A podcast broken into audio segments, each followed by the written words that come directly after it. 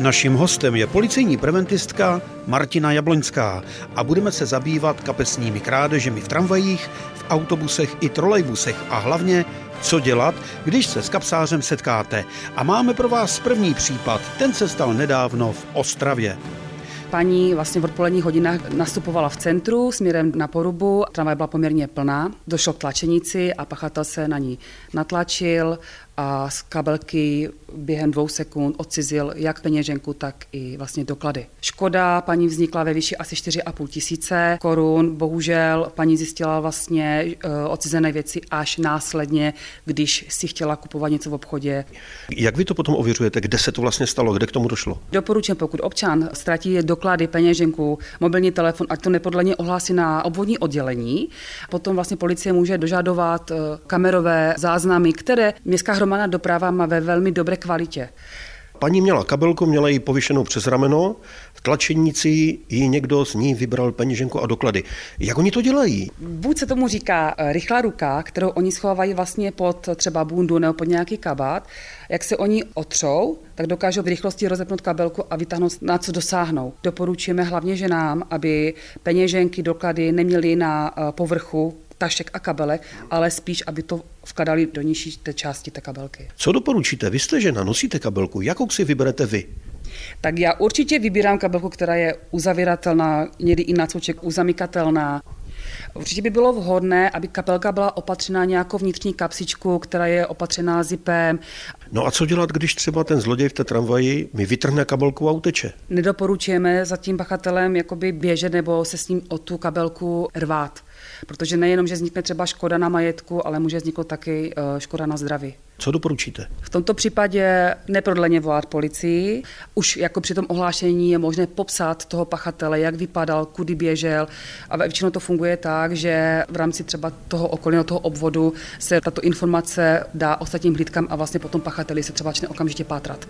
Těch lidí je několik na různých místech a stává se, že opravdu jsou schopni třeba do 20 minut toho pachatele zadržet.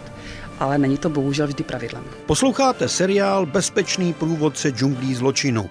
Tentokrát s policejní preventistkou Martinou Jabloňskou. Jak ti zloději v té tramvaji fungují? Je jich víc? Nebo je to jeden člověk? V předešlých eh, letech bylo hodně často vnímáno, že oni fungují ve skupinách, ale není to vždy pravidlem. Eh, řešil se případ, kdy tramvaj zastavila na zastávce, vběhl pachatel dovnitř, vytrhl cestujícímu mobilní telefon z ruky a ještě než se ta tramvaj stihla rozjet, tak stihl té tramvaje vyskočit.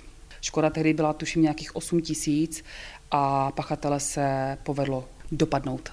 Na co si dávat pozor? Já bych tady chtěla poukázat hlavně na muže, protože muži mají takový jakoby nešvar, neříkám, že všichni, jenom někteří, a dávají si svoje peněženky nebo doklady do zadní kapsy u kalhot. V tuto chvíli stačí, aby se ten pachatel kolem něho lehce otřel, tu peněženku mu sebral a cestující je vlastně bez dokladu, bez peněženky. Zažila jste něco podobného sama, jako občan, ne jako policistka? Ano, já jsem vlastně byla svědkem pokusu o krádež eh, z kabelky, kdy eh, vedle mě stala paní a vedle ní muž. Ta tramvaj byla přeplněná. A já jsem viděla, jak ho měl přehozenou přes ruku vlastně bundu a jak se ji pomaličku snažil do té kabelky, která byla na té jeho straně, dostat. Samozřejmě já jsem okamžitě reagovala a jakmile ta tramvaj zastavila, tak on utekl. Pak, když se stane, že se stanete oběti tohoto trestného činu, zablokovat si platební karty, zablokovat si SIM karty, ohlásit to na policii, hlavně kvůli dokladu totožnosti, to oznámit, protože pak se jako předchází dalším problémům s zneužitím těchto eh, dokladů. To znamená, že když mi náhodou vezmou celou kabelku a mám tam i klíče od domu, mám k tomu svoji občanku Vise, kde bydlím, tak je dobré vyměnit i zámky. Určitě, je to taky jedna z možností. Často, když na to stále upozorňujeme, tak spoustu lidí si zapisuje své PIN kody na platební kartu. Tady bychom chtěli apelovat, ať to opravdu nedělají, ať se snaží PIN kód a vlastně tu platební kartu mít odděleně. To platí vlastně i pro třeba peněženku a doklady. Ať to mají odděleně, Oni takhle vlastně zase můžou eliminovat riziko, že přijdou o doklady i peněženku, včetně hotovosti například.